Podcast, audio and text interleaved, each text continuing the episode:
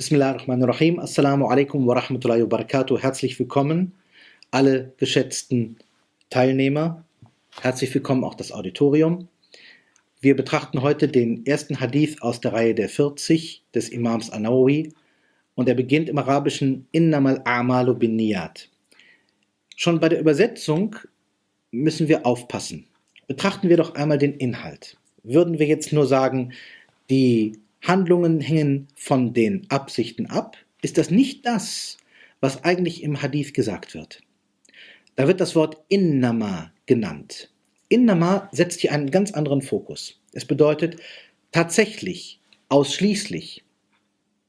Es bedeutet, es sind die Absichten, die am Ende entscheiden, was mit den Handlungen ist. Und das eröffnet ein ganz weites Feld. Zum Beispiel, dass ich sage, Jemand beabsichtigt etwas und kann diese Handlung in die Tat umsetzen. Ein zweiter beabsichtigt etwas und schafft es nicht. Wir sagen, es ist bestimmt. Er schafft es nicht, diese Handlung umzusetzen. Was ist das Wesentliche jetzt an der Sache? Dem Hadith zufolge wäre es tatsächlich seine Absicht. Aber ist jetzt das, was praktisch geschieht, ganz egal? Doch wohl nicht. Es ist wohl so, dass das Bemühen, das Anstrengen wichtig ist. Ich gebe ein Beispiel. Jemand würde sehen, dass ein Mensch auf der Straße hingefallen ist. Jetzt fasst er in sich die Absicht, diesen Menschen aufzuheben. Er läuft hin, aber noch bevor er den Menschen erreicht hat, passiert es, dass dieser Mensch nun sich von selbst erheben kann. Er ist nicht so schwer gefallen, er steht auf. Jetzt würden wir sagen, auf der Ebene der Handlungen hat unser Beispielmensch, der die gute Absicht hatte, es nicht geschafft. Er hat hier die Handlung nicht wirklich umgesetzt, aber er hatte die Absicht gehabt. Hier sagen die meisten, Dadurch, dass er diese Absicht hatte, entgeht ihm der Lohn für sein Bemühen nicht. Aber was wäre von jemandem zu halten, der jetzt erst einmal beobachtet? Jemand ist hingefallen. Und jetzt beobachtet unser Beispiel Mensch und macht erstmal nichts. Er setzt sich also nicht zumindest in Bewegung. Er steht da und sagt, soll ich ihm helfen? Das könnte ich machen. Aber er steht. Er schaut zu. Und dann steht dieser Mensch auf. In diesem Kontext von einem Lohn zu sprechen, ist utopisch. Das wird sicherlich nicht der Fall sein. Das heißt, im Rahmen der ganzen Diskussion, was früher gesagt wurde, also wie ist das, wenn jemand eine Absicht hat, hat seine Absicht nicht umsetzen können oder jemand hat eine Absicht gehabt und hat die Tat umgesetzt. Wie sind die Vergleichbarkeiten? Jetzt sagt der Hadith, innama al-amalu biniyat. Die Handlungen sind in Wirklichkeit oder tatsächlich oder ausschließlich von den Absichten abhängig. Gemeint ihre Gültigkeit oder ihre Wertigkeit oder ihr Zustandekommen? Hier sind viele Fragen, die offen sind. Und der zweite Nachsatz in diesem Hadith heißt, und einem jeden Menschen kommt zu, was er als Absicht gefasst hat, was er beabsichtigt hat. Der zweite Teil dieses Hadith, also der zweite Teilsatz, legt nun ganz stark nahe, es geht hier in diesem Hadith um Lohn und Wertigkeit, nicht um Effektivität. Wäre nämlich die Absicht gewesen, es geht darum, was am Ende rauskommt, dann würden wir sagen, der eine läuft hin, hat jemanden aufheben können. Für ihn kommt der Lohn in Frage. Und der zweite ist hingelaufen, hat jemanden nicht aufheben können. Handlung hin, Handlung her, Absicht hin, Absicht her. Nein, er bekommt keinen Lohn. Aber der Nachsatz macht deutlich, und einem jeden Menschen kommt das zu, was er beabsichtigt hat.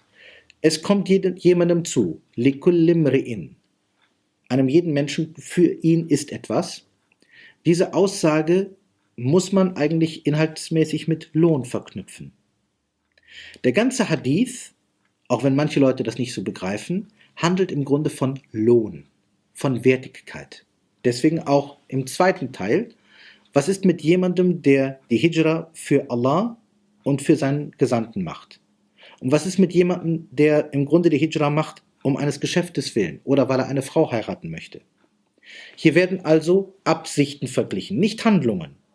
Der Hadith sagt es deutlich. Der eine macht die Hijra, er macht sie als Handlung, aber er hat etwas anderes im Kopf, ein Geschäft. Er möchte eine Frau heiraten. Und ein anderer macht die Hijra genauso, sie gehen Seite an Seite. Aber er tut das ausschließlich für Allah und für den Gesandten. Er hat keinen Nebenzweck. Und auch hier sagt der Hadith deutlich, und ein jeder wird das bekommen, um dessen Willen er die Hijra, die Auswanderung, vollzogen hat. Dieser Hadith steht im Rahmen einiger anderer Überlieferungen, einiger anderer Riwayat und Hadithe und man müsste jetzt eigentlich sämtliche Überlieferungen vergleichen. Es gibt eine Parallelüberlieferung, die, sie, die sagt, in der Tat, die Handlungen hängen davon ab, was von ihnen herauskommt. Bichawatimiha, mit ihrem Ausgang. Das ist jetzt eine andere Aspektierung. Aber innerhalb der Arba'in, der 40 von Anawi, haben wir hier eine Überlieferung, die deutlich sagt, es geht um Absichten. Betrachten wir einmal jedes einzelne Wort und schauen wir mal, was wir daraus ziehen können. Handlung. Es steht hier Amal, der Plural von Amal. Was ist eigentlich Amal? Da könnte man sagen, eine Handlung kann ja in zwei Dingen bestehen. Das haben wir auch im Beispiel gehabt. Ein Tun und ein Lassen. Ich stehe dabei und schaue zu, wie etwas passiert. Auch das ist eine Handlung. Ich schreite ein, es ist eine Handlung. Ich versuche etwas, auch das ist eine Handlung. Man könnte jetzt also sagen, eigentlich ist die erste Argumentation gar nicht so stimmig. Man könnte sagen, jemand, der zu dem Gestürzten hinläuft und ihn aufheben möchte, hat ja auch eine Handlung getan, aber eben eine etwas andersartige Handlung. Und jemand, der hinläuft und den Gestürzten erreicht hat, und der Gestürzte steht auf, hat auch eine Handlung getan. Und derjenige, der ihn erreicht hat und ihn aufgehoben hat, hat natürlich auch eine Handlung getan. Die spannende Frage ist, ist die Wertigkeit dieser Handlungen von dem Beobachtbaren abhängig oder ist es eher so, dass es von der Absicht abhängt? Machen wir ein Beispiel. Drei Personen, egal männlich, weiblich, würden sehen, dass ein Kind gestürzt ist und würden jetzt anfangen hinzulaufen. Der erste stolpert, er erreicht das Kind nicht. Der zweite erreicht das Kind, das Kind ist aber aufgestanden. Und der dritte, der ist ganz früh da gewesen, hat aber aus verschiedenen Gründen das Kind nicht aufrichten können, weil das Kind noch geschrien hat und sich gewehrt hat. Alle drei hätten aber in unserem Beispiel eine aufrichtige Nia, Nia Chalissa, gehabt. Sie hätten eine aufrichtige Nia gehabt. Jetzt die Frage. Ist der Lohn dieser drei in unseren drei Beispielen unterschiedlich? Hier würde die Mehrheit der Gelehrten sagen, nein. Der Normalmensch würde sagen, ja. Denn der Normalmensch würde ausgehen von dem Handlungsablauf selber. Dahinter steht eine ganz wichtige Sache. Wer belohnt eigentlich die Nia? Tun das die Menschen oder tut das Allah? Eindeutig tut das ja nun Allah. Und nur Allah selber weiß, was denn unsere Absicht wirklich war. Wir wissen es nicht. Der Imam al-Rasali hat das bei einer bestimmten Gelegenheit sehr deutlich zur Sprache gebracht, dass er nämlich meinte, wenn jemand dauerhaft eine Handlung tut, scheint es so zu sein, als ob das mit seinen Charaktereigenschaften, seinen Achlaq zu tun hat. Das kann aber eine Täuschung sein. Viele Leute tun bestimmte Handlungen gewohnheitsmäßig oder sie haben ganz andere Absichten im Kopf. Erst wenn man merkt, dass jemand in einer bestimmten Lage eine Handlung quasi unbedingt tut, auch wenn seine Maslaha, sein praktischer Nutzen dahinter nicht ist oder sogar dagegen spricht, erst dann können wir es wagen, von Achlaq zu sprechen. Er bringt einen wichtigen Aspekt. Die meisten Leute würden einfach handeln. Ja, er schenkt mir dauernd was. Er muss freigebig sein. Ja, er hilft den Kindern in der Schule. Er muss ein guter Mensch sein. Muss das sein? Das muss nicht sein. Das kann auch ein lang gehegter Plan sein. Das wissen wir erst dann, wenn eine Situation kommt, wo jemand etwas tut, was seinem eigentlichen ursprünglichen Zweck nicht entspricht, aber er tut es trotzdem. Vielleicht sogar, wenn er einen Verlust hat. Er tut es trotzdem. Hier müssen also andere Gründe dahinter stehen.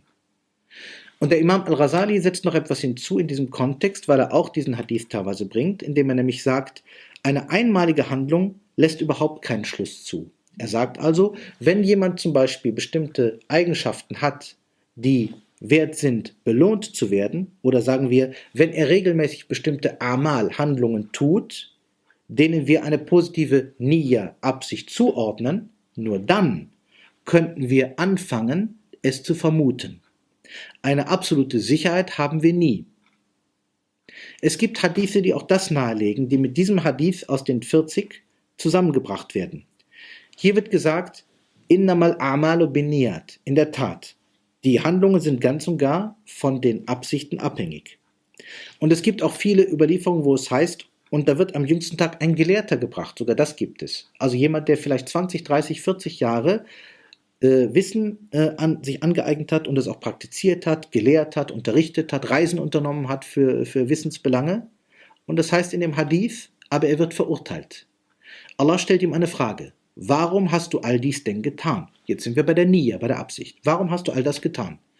Er wird sagen, dies habe ich getan, um den Dien oder den Islam vorwärts zu bringen und das Gute bei den Menschen zu fördern oder in einer Überlieferung die Leute auf gute Weise zu unterrichten. Dann sagt Allah in diesem Hadith des jüngsten Tages, gewippt, du lügst. Du lügst. Du hast all das in deinem Leben nur getan, damit man sagt, ein Gelehrter und befiehlt, dass er mit der Höllenstrafe bestraft wird. Das war für mich eigentlich eine der eindrücklichsten, eindrücklichsten Überlieferungen der letzten Jahre zu diesem Thema. Von der faktischen Ergebnisebene her müssten wir doch sagen, dieser Gelehrter in diesem Hadith muss ja jahrelang gelernt haben. Er hat also Jahre seines Lebens investiert. Er hat Jahre seines Lebens damit zugebracht, dass er Leuten etwas versuchte beizubringen. Ich glaube nicht, dass Leute jahrelang zu einem sogenannten Gelehrten gehen, wenn sie das Gefühl haben, er ist ein, ein Heuchler durch und durch. Das merken die Leute irgendwann. Aber was könnte sein? dass die Nia, und das wird in anderen Überlieferungen thematisiert, nicht ganz aufrichtig war, die Nia Khalissa. Im Koran gibt es mehrere äh, Stellen, in denen der Begriff der Absicht und der Handlung mit Khalis versehen wird. Und dieser Begriff des Khalis, dieser Begriff des ganz und gar Aufrichtigen, der fehlt manchmal. Eine andere Überlieferung, die häufig in Kommentaren zu diesem Hadith gebracht wird, Allah selbst ist Tahir, ist rein und nimmt nur etwas an, was Tahir ist. Und mit dem Begriff des reinen Tahir wird häufig die Aufrichtigkeit in der Nähe verknüpft. Der zweite Teil des Hadithes, zu dem ich jetzt etwas mehr kommen möchte, deutet das auch an. Und wer also die Auswanderung, die Hijra, vollzieht, das hat natürlich den historischen Kontext der großen Hijra, zunächst einmal von Makkah nach Medina. In diesem Kontext sagten die meisten Muslime und auch Historiker und Gelehrten, die große Hijra markiert einen so entscheidenden Punkt, einen so entscheidenden Einschnitt in dem Sein der Muslime, dass ganz zu Recht Omar ibn al-Khattab seinerzeit sagte, wir müssen an dieser Stelle sagen, das soll der Punkt unserer Datierung sein, wenn wir datieren, wenn wir Daten zu Dokumenten hinzugeben. Und dieser Hadith bestätigt das. In einer anderen Überlieferung heißt es, diejenigen, die Muhajir waren, diejenigen, die die Hijra um Allahs und des Propheten äh, willen getan haben, sind nicht vergleichbar den Menschen, die es nicht taten. Hier ist also eine Wertigkeit. Und diese Wertigkeit muss abhängen mit der Absicht. Darum betont dieser Hadith sehr deutlich. Wer aber nicht um Allahs und des Propheten willen auswanderte, sondern um eines Geschäfts oder einer Frau willen, der wird diese Stufe auch nicht haben. So gesehen dieser Hadith gehört zu der Gruppe von Überlieferungen, die überdeutlich auf die Bedeutung der Absicht eingehen, die also sagen, die Absicht ist das Wesentliche. Kurz gesagt, niemand beherrscht seine Absichten ganz. Wir alle sind geprägt in unseren Absichten von früheren Erfahrungen, von Wünschen, von Begierden. Sogar in der Sahaba-Generation wurde das diskutiert. Da gibt es eine Überlieferung, wo jemand sagte, wer es schafft, zwei Raka des rituellen Gebetes zu verrichten, ohne dass etwas von der Dunya, der diesseitigen Welt, in seinen Sinn kommt, der also ganz und gar seine Nia und sein Gebet reinhält von allen Einflüssen, der ist so, als wäre er neu geboren. Aber das gelingt fast niemandem. Fast niemandem gelingt das. Das war früher auch schon so.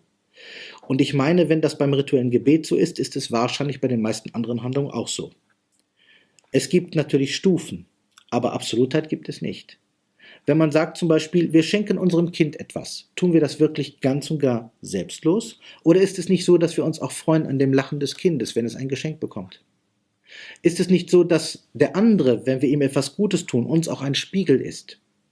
Dann sagen manche, manche Leute tun Gutes, ohne dass sie wissen, wie die Reaktion war. Sie spenden etwas, haben die, denen was gespendet wurde, nie gesehen. Okay, mag sein. Und dennoch bleibt da ein Gefühl, ich bin glücklich, dass ich es getan habe. Stichwort, mein Glück, was ich empfinde, indem ich etwas Gutes tat, ist das, was mich antreibt dabei.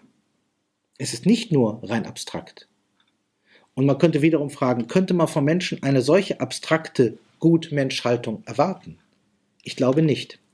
An anderer Stelle wird nämlich gesprochen von dem zweifachen Lohn. Beim Fasten wird darüber gesprochen und bei anderen Stellen. Der Mensch bekommt einen zweifachen Lohn, einen Lohn im Diesseits und dann, wenn er seinem Herrn begegnet. Dahinter steht nämlich eine interessante Idee. Der Lohn des Diesseits ist geringer als der, als der Lohn des Jenseits. Das hat seinen Grund, weil die Dinge, die im Jenseits sind, abgewogen werden und gereinigt werden. Im Diesseits bekommen wir den Lohn für das, was wir eben im Diesseits geleistet haben. Und das ist oft eine vermischte Absicht, eine vermischte Nähe. Soweit, was ich zu diesem Thema so sagen kann. Und ich verabschiede mich damit. Assalamu alaikum wa rahmatullahi wa barakatuh.